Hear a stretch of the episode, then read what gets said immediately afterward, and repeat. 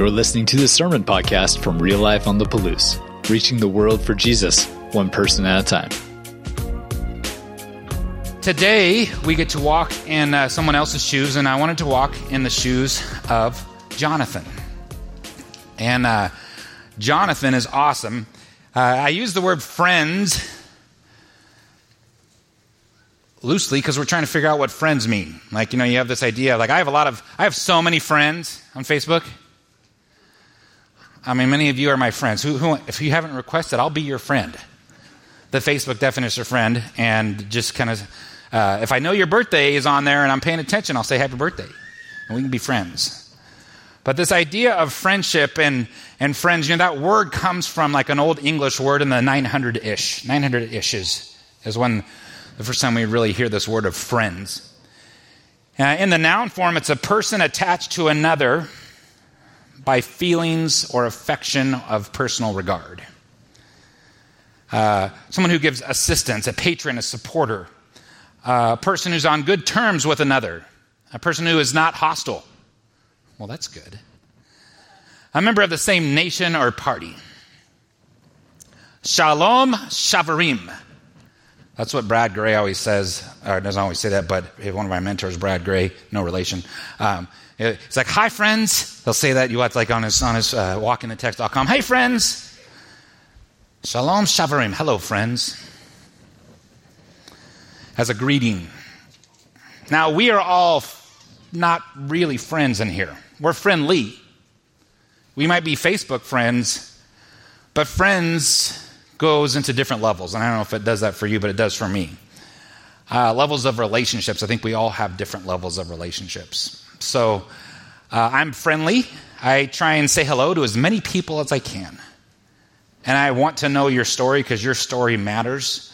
Your story is part of God's story. And I want to know so I can connect you guys to each other and find folks that have commonalities. And so I try and be friendly. And we have an environment of welcoming people here. And we want people to, to, to, to, to fall in love with, with each other and the community, not the building, not the speaker. Worship was pretty good. I could fall in love with that today. You know, it struck me today uh, as, I, as I was sitting here and worshiping and then standing back and watching. Hello to those of you online as well. Why it struck me today is I saw like the camera, camera, camera, camera, two lights, soundboard. There's multiple people in that room. All the things that go on to make this the best experience possible here and for those of our friends that are watching online. And so I'm very grateful to our team and to our worship team. But when you think about friends, the level goes deeper. And so now I have friends uh, that I work with, acquaintances, uh, co laborers, and people that know me, and those folks to get to know me a little bit better.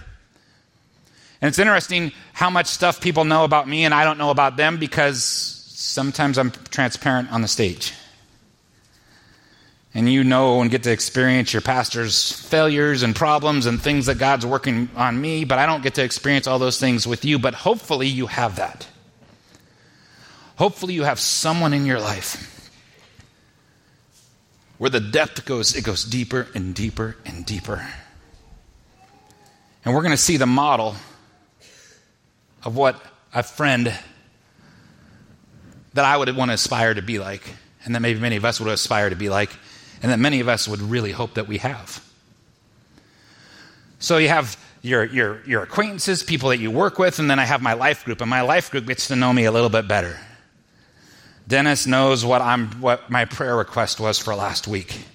He gets to get inside of my heart and see a little bit more, and he knows my struggles, and my other, and Tad, those guys, they know my struggles a little bit. I can share with them, but because we spend more time, because friendships takes time. And then you have my elder board at church here. And not only are they my bosses, but they're supposed to know when your pastor's jacked up. And they're supposed to be able to help him guide me and pull me back and push me forward and do different things. And so I'm open and transparent with them. But then, and this is outside of my family, outside of my wife, but then it gets really, really, really narrow. And I am fortunate to have one or two Jonathans in my life guys that have earned the right to grab me from my deepest, darkest moments. and to walk with me and to encourage me. And those friendships were built on blood. They were built on mutual sharing of deep, deep struggles. And that's Jonathan. If I want to introduce you to where, uh, where this story takes place and where we're introduced to Jonathan, if we go on our timeline, so uh, we had uh, Rahab last week, which was in the beginning of Joshua, right? And so we, we go through Joshua, and then we spend some time in Judges with, the, with, these, uh, with these judges. So Genesis, Exodus, Leviticus, Numbers, Deuteronomy, Joshua, Judges, Ruth? First and second, that's where we are. We're in first and second Samuel in the order. And so this would be around 1000 BC, is when we're introduced to uh, Jonathan. And so Jonathan is, is uh, the model for me to want to be, a, a, uh, be like. The actual name, his name uh, means God has given.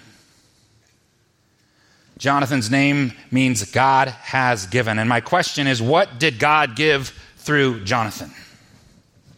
Jonathan, you have a great name, Jonathan. God has given. And what has God, God given through this particular Jonathan?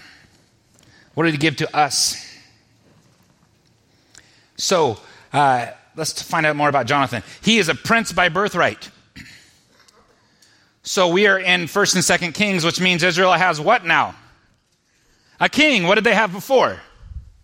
Judges right? And they had people that let him out of Egypt, but they want a king. And so there's this king introduced to the story, and his name is Saul. And Saul has five children. Jonathan is the Behor, he is the oldest of the five. He's the boy.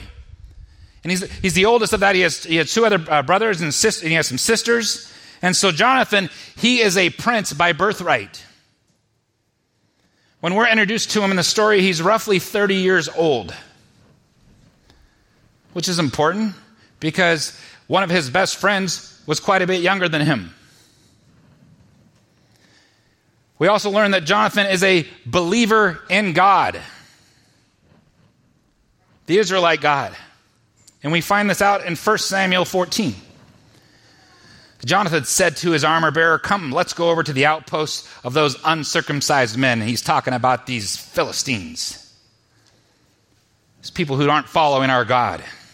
Perhaps the Lord will act on our behalf. And then he says something pretty bold Nothing can hinder the Lord from saving, whether by man or by few. So he and his armor bearer go over to this place, and he's relying on the Lord. And uh, he gets to this place with his armor bearer, and we find out that Jonathan's a warrior. You're getting more excited about your name now, aren't you, Jonathan? You're a warrior. We find out he's a warrior in 1 Samuel 14 12 says, The men of the outpost shouted out, shouted to Jonathan, Jonathan and his armor bearer, Come over here and we're going to teach you a lesson.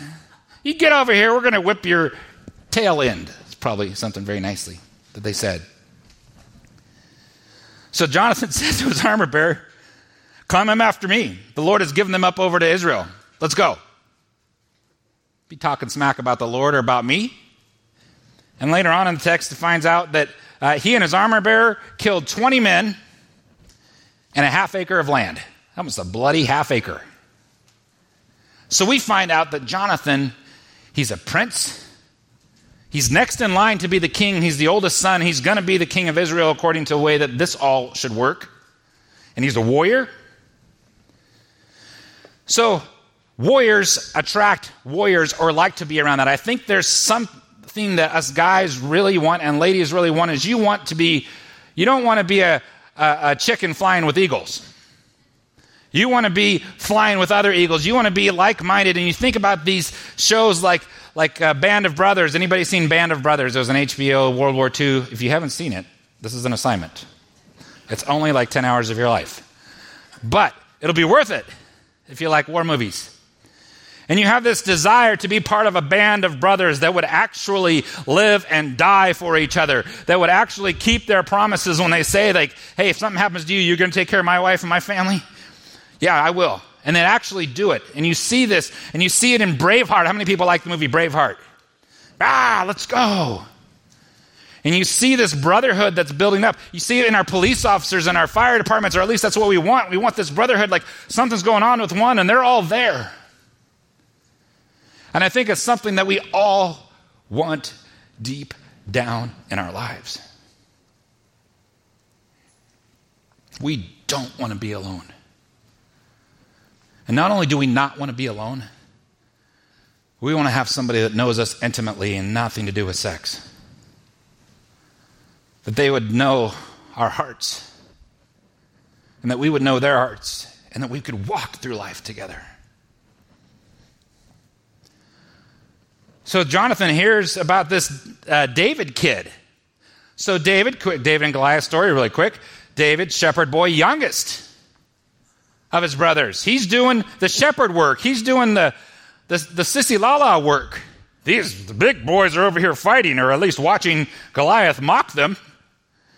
Hey, David, his dad says, Go take your brothers some food, get them some lunch, and then come back and tell me what's happening. What's the story? And so little David gives lunch to his brothers. Probably how he ran. Comes over, brings lunch to his brothers. Well, what's, what's going on here? And the Goliath mocks all of this stuff and he says all these stories. And I've been to the valley in Israel where it happens. It's not as big as you think it is. I have a stone from the stream that possibly was there when David picked up his stones. It's a great message on throwing your stone. And he's like, What's going on? And then they hear about what's going on in the story. And he's like, Well, I'll go take care of him. And they're like, Okay, little fella. Put on, you're going to go take care of him. Here's the king's armor. And he's like, I don't think I can do this. Let me take this off. That's very heavy. I'm very little, but I'm going to take these five stones and I'm going to go out there and I'm going to give him the what's for and the who's what. And he goes out there and bang, you know the rest of the story. David defeats Goliath. And Saul, the king, is pretty impressed by this. And his oldest son is pretty impressed by this as well. And so, after this story of David and Goliath, you have one warrior who sees another warrior. And we're in 1 Samuel 18. And it says, After David finished talking with Saul, Jonathan became one in spirit with David. He loved him as he loved himself. That's interesting language man, where else would we possibly hear this about loving someone else as much as you would possibly love yourself? Jesus, what's the first and greatest commandment? Love the Lord your God with all your heart and all your soul and all your mind. And the second is like it love your neighbor as yourself. So we're introduced to Jonathan here, and he is pretty impressed with this little, little kid named David, and he's quite a bit older than him. From that day, Saul kept David with him and did not let him return home to his family. You don't have to go tend the sheep anymore, dude. You're a, you're a hero. You knocked out the guy that was mocking not just us, but our God. I'm pretty impressed. Mighty warrior, you Navy SEAL, you special forces, like you're the best. You're with me down. So when Jonathan made a covenant, interesting language here, made a covenant with David, because he loved him as himself. So uh, the covenant's not like a handshake. It's not like, hey, you're cool. You're cool too. I'm glad my dad liked you. He makes a covenant with him, a binding covenant of a friendship that, that I don't even know that I understand or we could fathom. And they make this covenant together with David because he loved him as he loved himself. Jonathan even went so far as to take, he took off his robe that he was wearing and gave it to David, along with his tunic and even his sword and his bow and his belt. He gave everything. He gave his identity to this little boy.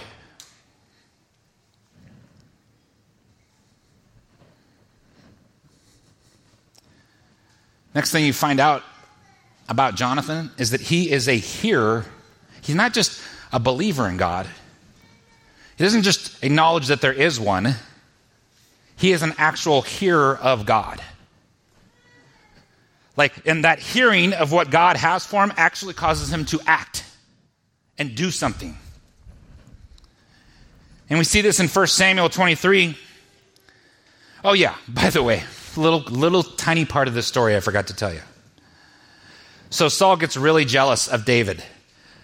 Saul, they're coming, there's great conquering thing, and they're like, Saul kills thousands. And he's like, Yes, I do. And David kills tens of thousands. And Saul becomes a paranoid, looking over his shoulder, freaked out leader. Remember that time when your best friend's dad tried to kill you? Don't you remember? Now, like not on the back of a boat when we were tubing and stuff. Like I, my sons would say, my son would say that I tried to kill his best friend when they were tubing, you know, at 60 miles an hour, whatever. But like really tried to kill you, like with a spear. Apparently, Saul's not that great with a spear because he missed, uh, he misses uh, Jonathan and he misses David. Or yeah, he missed, he missed both of them because they both were thrown. The spears were thrown at them by their, by his dad and by his king. And so Side note Jonathan's on the, uh, David's on the run. And David's on the run for a long time, and Saul promises and then doesn't promise, and promises, breaks promises, and he loses favor. But David, or excuse me, Jonathan sticks up for David to his dad. So much so that he threw, got a spear thrown at him. And he sticks up to sticks up to his dad, and he's like, Why are you trying to kill this guy, Dad? Why are you trying to kill my friend? You know that discussion you have. And then in 1 Samuel 23 16, when we think about that, that, that um, Jonathan is a hearer of God, and Saul's uh, son Jonathan went to David at Horesh and helped him find strength in God. You know how most of your conversations with your closest friends is all focused on helping them find strength in God? Before the basketball scores and before the football scores and before the cool whatever things going on in your life and all those things, your goal is to help your closest friends find strength in God? Yeah, me neither. And he says, Don't be afraid, David. My father Saul will not lay a hand on you. You will be king over Israel.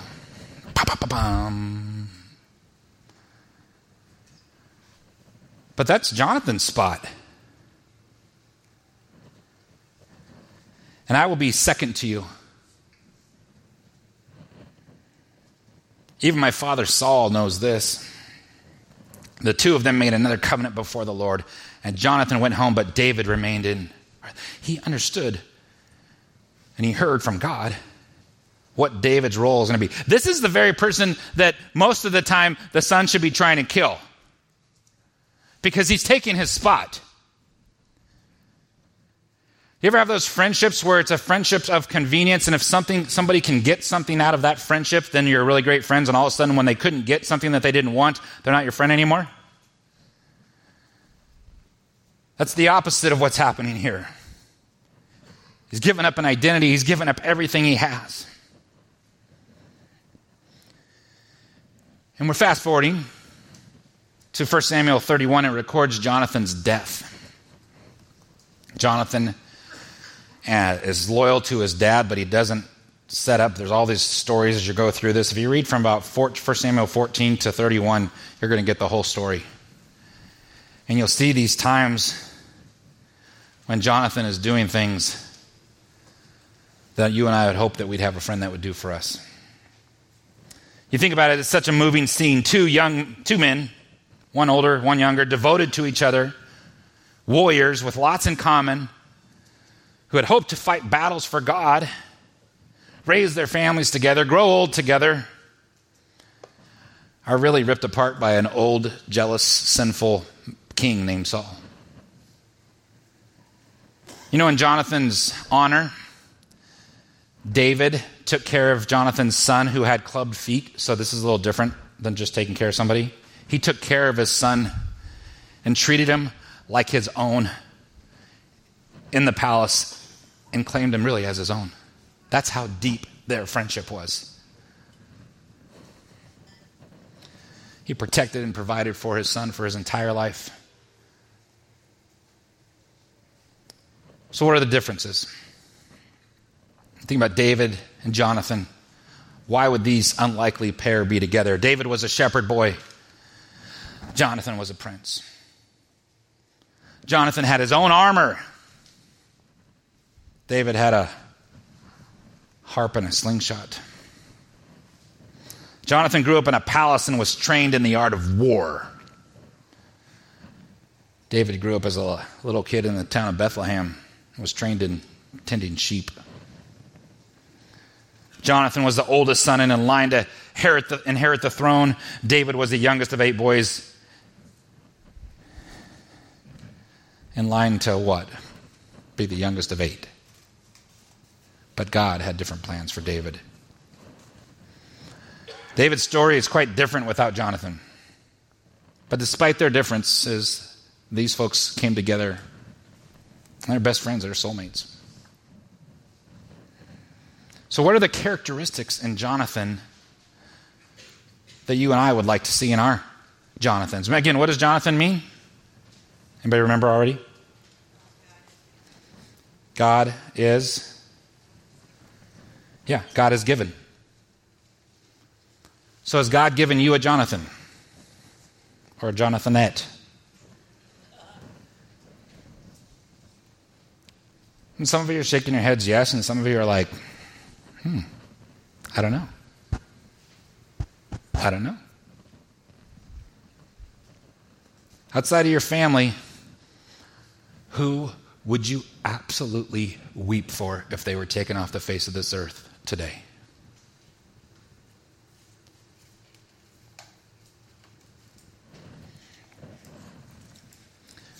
You know, one thing I love about Jonathan is he is submitted to God's will, even if it's fairly inconvenient for him.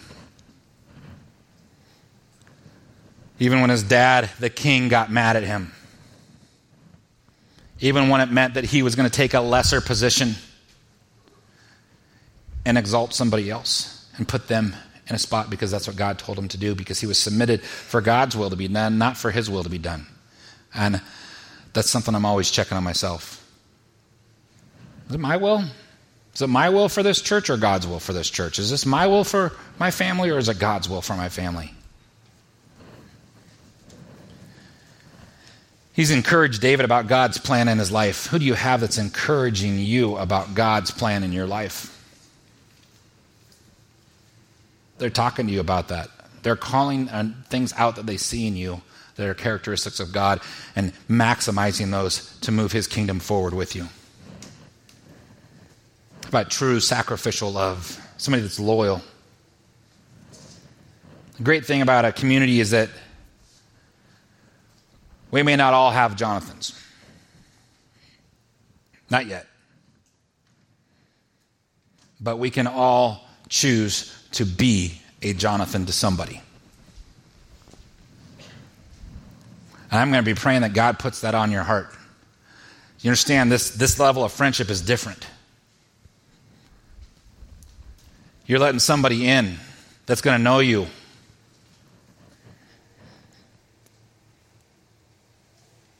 Somebody's going to be able to sacrifice, encourage.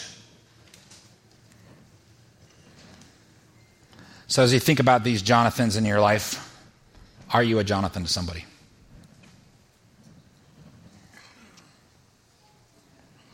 More than our sports, more than our jobs, more than all those things, are you a Jonathan to somebody? And if you're not, let's start working on that. God, reveal it to me. Help me with my character. Help me. How can I exalt others? You know, I was doing the very pastorally thing and watching the UFC fights last night. Thank you very much. And watching all these fights, and I just, my heart ached for this guy who, who won. Because he's, he's fake. And he's being fake to build up an audience. He's being fake to build up a crowd.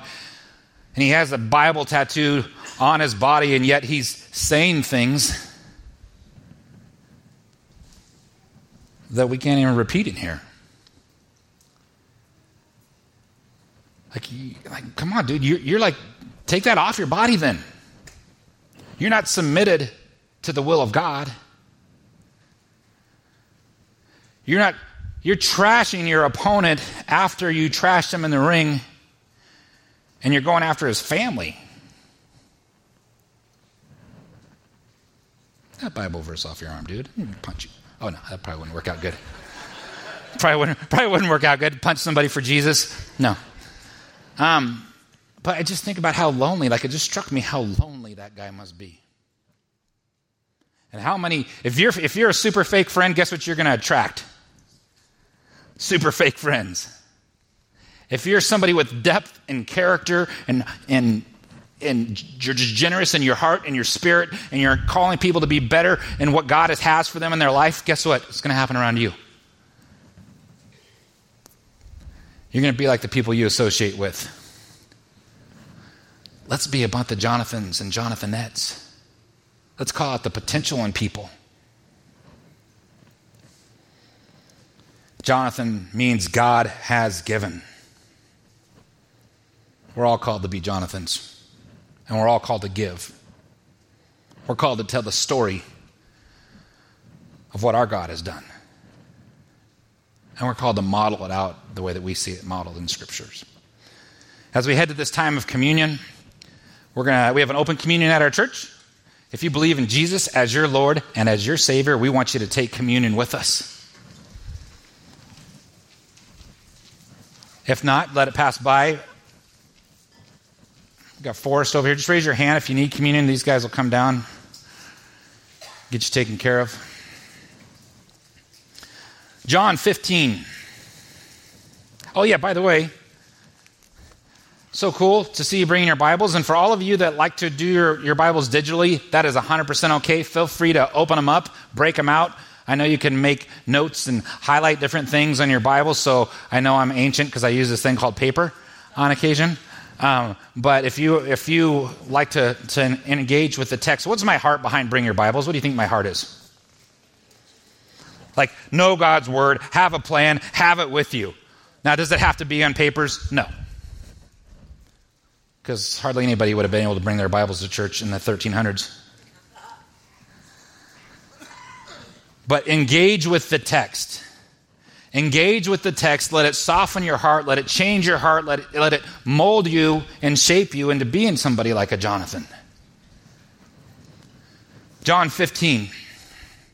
12 and 13. My command is this love each other as I have loved you. This is Jesus talking. Love each other as I have loved you. Greater love has no one than this to lay down one's life for one's friend. Where is God calling you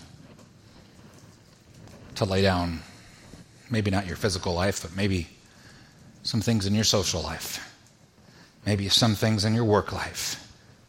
Maybe some things in your in your heart of hearts that you need to lay down.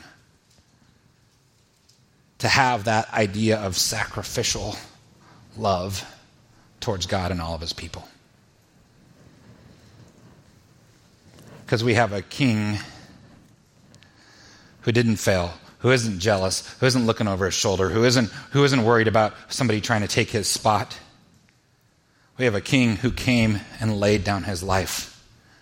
And guess what he would call you? Friends. Way more than Facebook friends. And so as we come to the table, I want us to reflect on that. Let's pray. Father God, we just uh, come to you, Lord, today we come to your, to your table that you've provided for us because you understand what laying down a life looks like. You understand our need for the Jonathan and Jonathanette types in our life. You understand what God has given and how He gave it through you, and He gave it all. So, Lord, I ask that you would help us to know our, know our place and our, and our role in your kingdom, to know that not, you know, we're not all Davids. But we can be Jonathans. We can encourage people about their giftings and their talents and the things that you've put into them. We can encourage them about uh, engaging into the Word. Lord, show us this week. Show us how we can be more like your son Jesus and how we can be a better friend like Jonathan. So, Lord, we come to your table, uh, table and says, the Lord Jesus, on the night he was betrayed, he took the bread. And when he given thanks, he broke it and he said, This is my body which is for you. Do this in remembrance of me. Lord, we remember your sacrifice. And in the same way, after supper, he took the cup, saying, This cup is the new covenant in my blood. Do this whenever you drink in it in remembrance of me. Father, we remember. Lord, I thank you how you're moving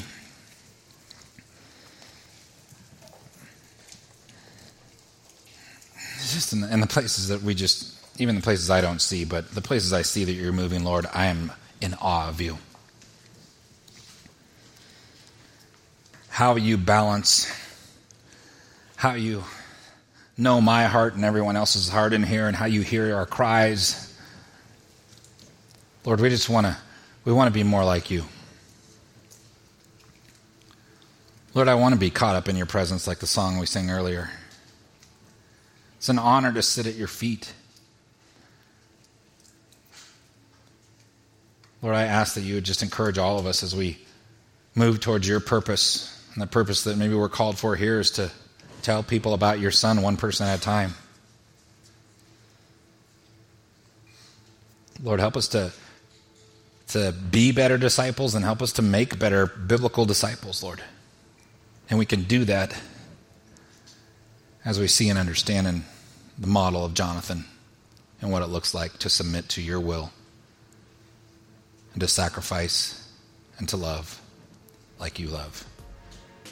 So, Father, we just uh, dedicate this time to you. Help us. Help us, Father.